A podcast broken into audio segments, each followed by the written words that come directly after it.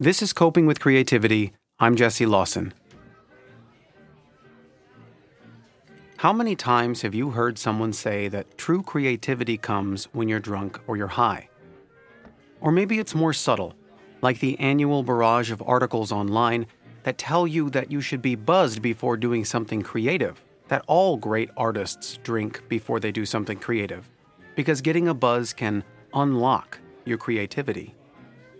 Whatever the case may be, there's a culture around alcohol and drugs and their perceived benefits for creative people that warrants a critical eye not just because of how influential and ubiquitous these types of suggestions have become, but because influential publications and people are citing scientific research to back up their clickbait headlines. And as it turns out, like most articles online, the actual research is being greatly misunderstood. One very recent example is from a 2017 study published in the Journal of Consciousness and Cognition. In it, researchers used a remote association test to see if having a blood alcohol level of 0.03 or greater would have a statistically significant effect on creative thinking. This study, and ones like it, are often cited as being proof that getting a buzz will help us be more creative but what the study actually found was only a reinforcement of previous findings from many studies before. They found that anything that mitigates fixation improves our creative thinking. Fixation is a concept that refers to our ability to focus on what we want to pay attention to and ignore the things that we want to ignore. Fixation mitigation is the act of consciously and subconsciously pointing out our attention toward and away from things based on our motivations and goals.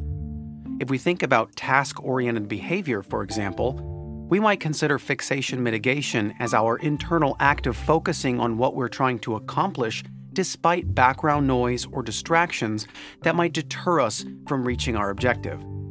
You might be consciously wanting to pay attention to my words, for example, but subconsciously your mind is seeking out forms of distractions that it has grown accustomed to, like your phone or your TV or that good looking person across the way. When it comes to art, though, mitigating our fixation can have deleterious effects if we don't give ourselves permission to focus when we need to focus and permission to fixate when we need to fixate. Writing is one form of art that illustrates this very well. You have to be in the moment when you're writing a sentence. Each sentence, as you construct your story, fits together in a paragraph, which themselves form webs of greater and greater narrative structures. Writing by the seat of our pants, which is when you write your story without a goal or end state in mind per se, can only get you so far. Eventually, you need to stop and think about the big picture so that your story feels like a story. Everything has to make sense. What is my character doing? Where are they trying to go? And why? Who wants to stop them? And why? Ultimately, what is the story about? What do I want the reader to feel when I am done? Now, some people are better at handling these kinds of big picture abstractions in the back of their minds, but however it's accomplished, it's still accomplished, even if we don't realize that we're doing it. In fact, the ability to see your story as a whole, to look at the path you've laid out in front of you and all the possible dimensions of reality where choices you could have made right now could affect the outcome of the story, is truly what separates a writer from someone who just wants to say they are a writer. And this is where mind altering substances come in.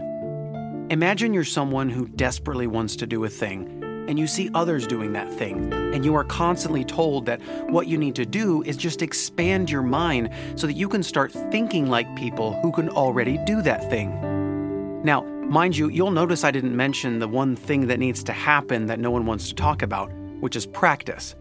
No one wants to talk about practice because it's boring. No one wants to talk about practice because anyone can just practice.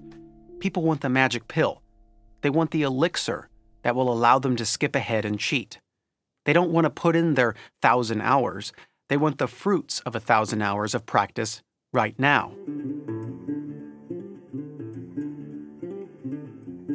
And do you know what teaches us to seek out ways to cheat at practicing art? Studies, articles, stories, anecdotes. about how drugs and alcohol surge your creativity.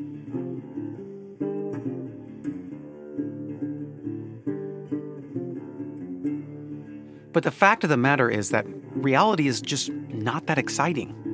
These studies are misquoted and incorrectly used to suggest that creativity is just a drink or a joint away, are only showing that spontaneous processes in creative thought are more able to come out when we are less inhibited by the anxieties that tend to get blurry when we use mind altering substances. One study that helps explain this put the lens over cannabis.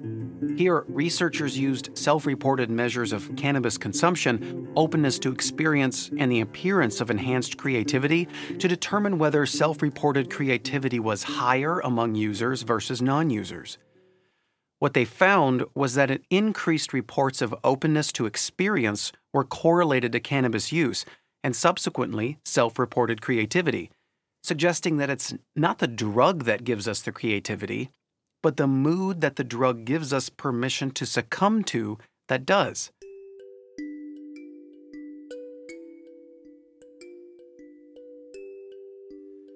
That mood is kind of hard to define. Some might call it bliss or peace, others call it a sense of satisfaction or clear headedness. I would describe it as my anxiety that has melted away what is clear, despite all the different interpretations of it, is what the mood is not. It's not anxiety.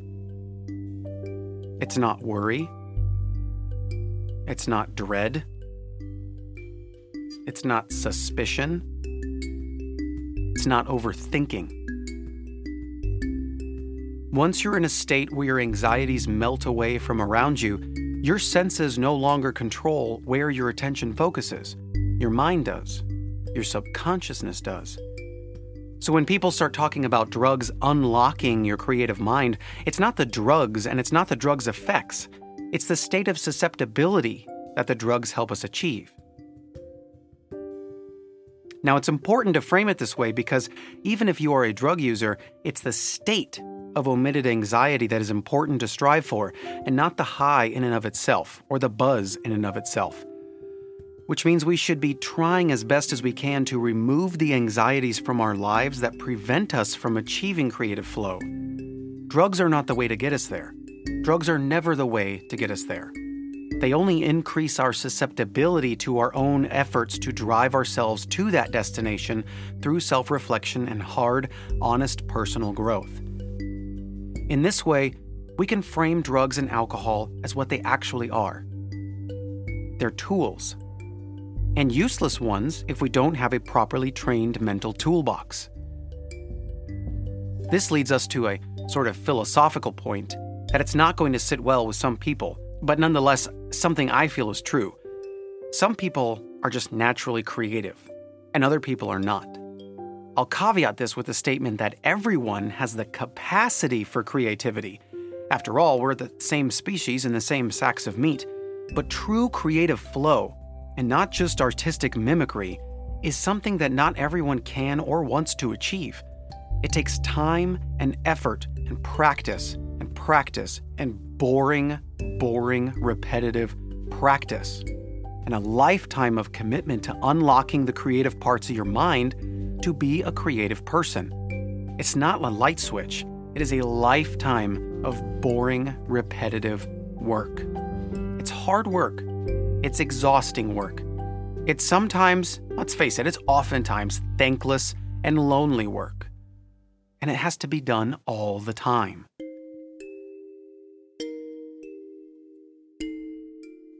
So, the urge to believe that drugs unlock this thing inside us that takes a lifetime of work to reveal absolutely makes sense.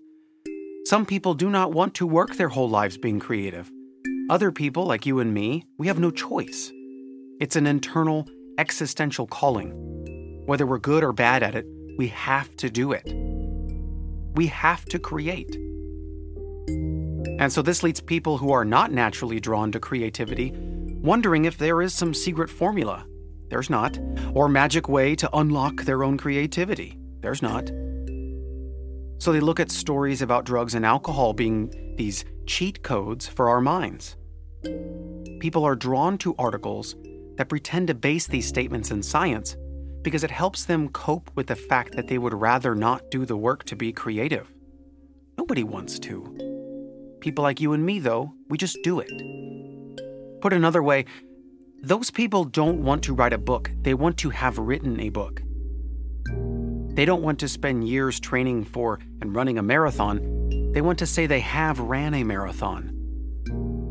They don't want to make art, they want to be able to say that they have made art. For non creatives, it's about the destination. But you know as well as I do that creativity is about the journey, and the destination represents closure, not a beginning. On the other side, people who actually are naturally creative who use drugs are now experiencing new ways to frame their sensory inputs, that openness to experience that I talked about earlier but it's only unlocking something as much as it is temporarily giving us a stepping stone to look over the mental fences that we build around ourselves. If you're having trouble with coming up with an idea for a story because you want to write a book, getting buzzed or high isn't going to magically make you a good writer or a good storyteller or a good plotter. And it's not going to magically give you a compelling story. Writing and failing over and over again, and then failing some more, is the only way your storytelling is going to improve. The same goes for any other type of art. I remember when, when I was learning figure drawing, and a friend of mine who works as a comic book inker said to me, You'll never get better if you keep comparing your work to mine. I've been working as a comic book inker for 15 years. You've been working at it for 15 days. I remember he said, you should only be comparing your work to what you drew yesterday. The difference between you yesterday and today is the only thing that matters.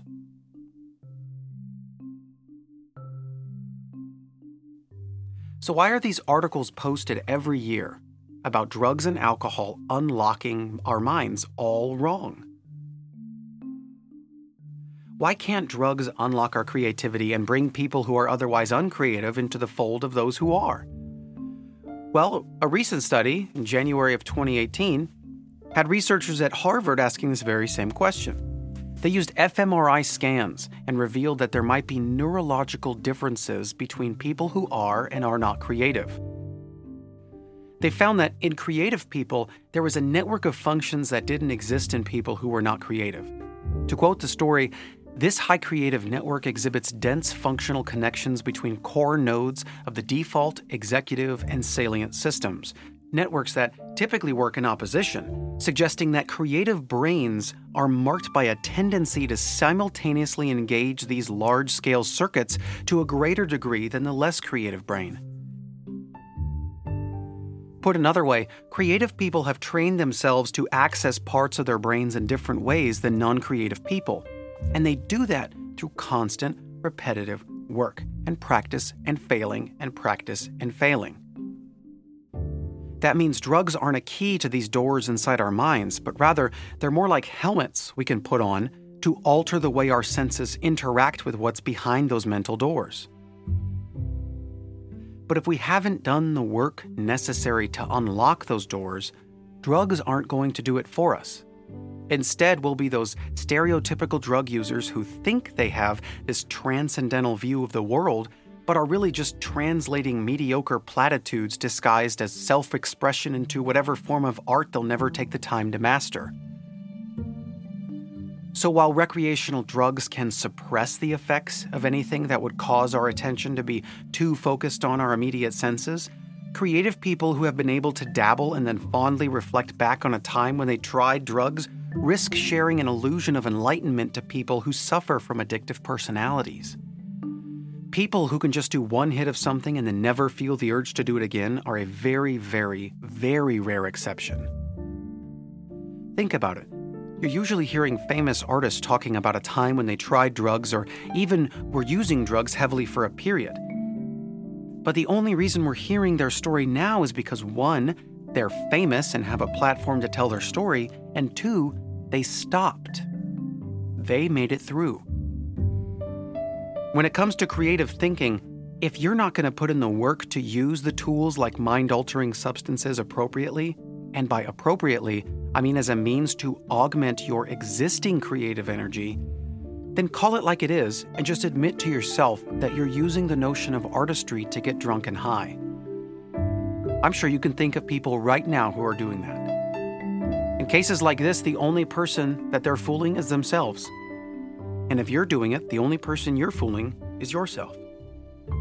If you want to benefit from things that alter consciousness, you have to put in the work yourself.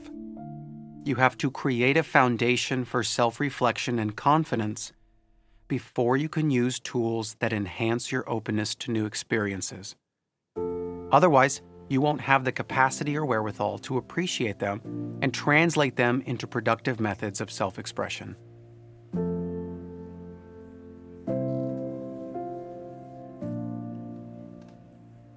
Hey, that wraps up this first part of the episode. In a minute, I'm going to answer a listener question that I really liked. But first, I wanted to say thank you because I appreciate your patience with me taking so much time getting this episode out. This podcast started out posting episodes weekly, but I knew I couldn't keep that rhythm up. It is so much work. I have my own problems I'm dealing with, and ultimately, this podcast is really a way for me to help others by trying to help myself.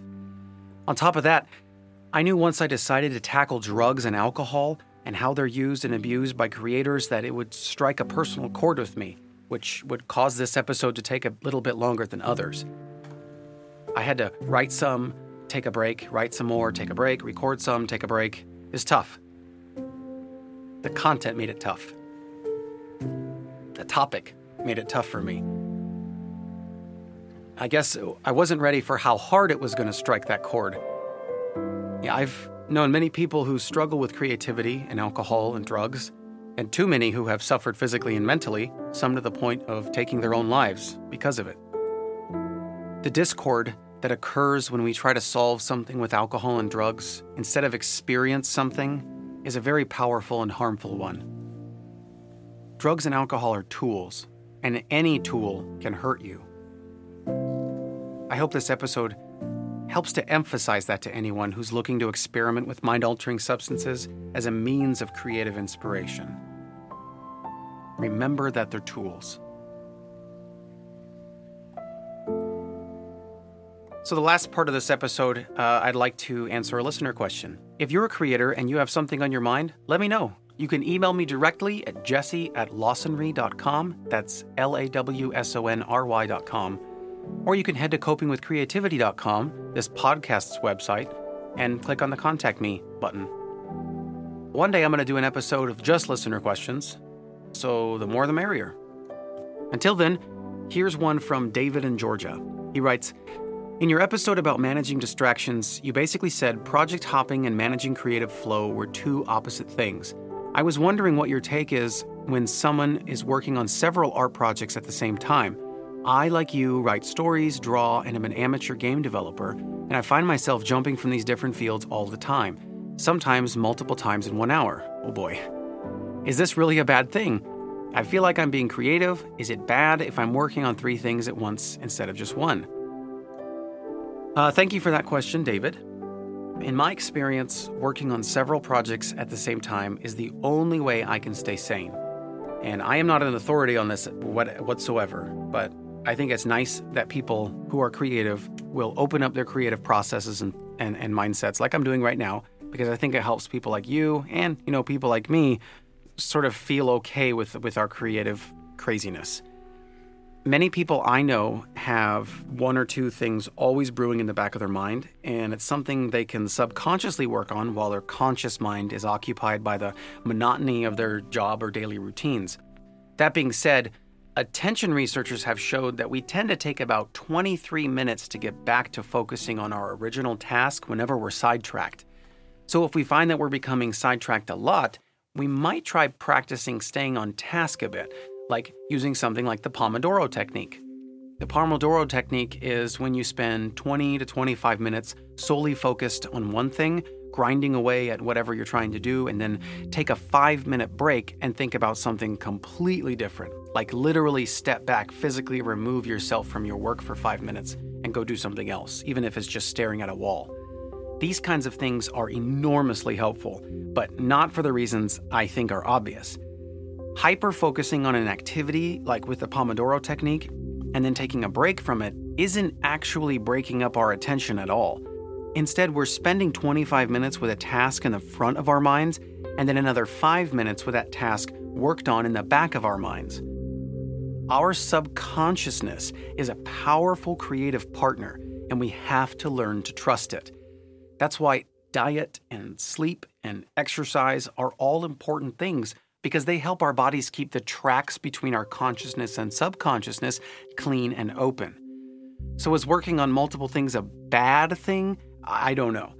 I work on about half a dozen different things every day, this podcast included, making a little bit of traction on each day on everything. Uh, the question shouldn't be, is it a bad thing? It should be, is this something that I like? Is it making me happy? Am I happier only making a little bit of progress towards six goals than I would be making a lot of progress toward one goal? The answer to that question is highly individualistic, and it's going to take a lot of self reflection and patience before you can discover that for yourself. And finally, that wraps up this episode. Again, I appreciate your patience with how long it took me to get it out. I appreciate you taking the time to listen, and I hope you found it useful. As always, the full transcript of this episode and a couple links to some uh, studies that I mentioned inside are all going to be available online at copingwithcreativity.com, along with links to my Patreon page where you can support this podcast and all of my work. Also, I have a new Patreon video. I hope you really like it. It's fun. It was really fun to make.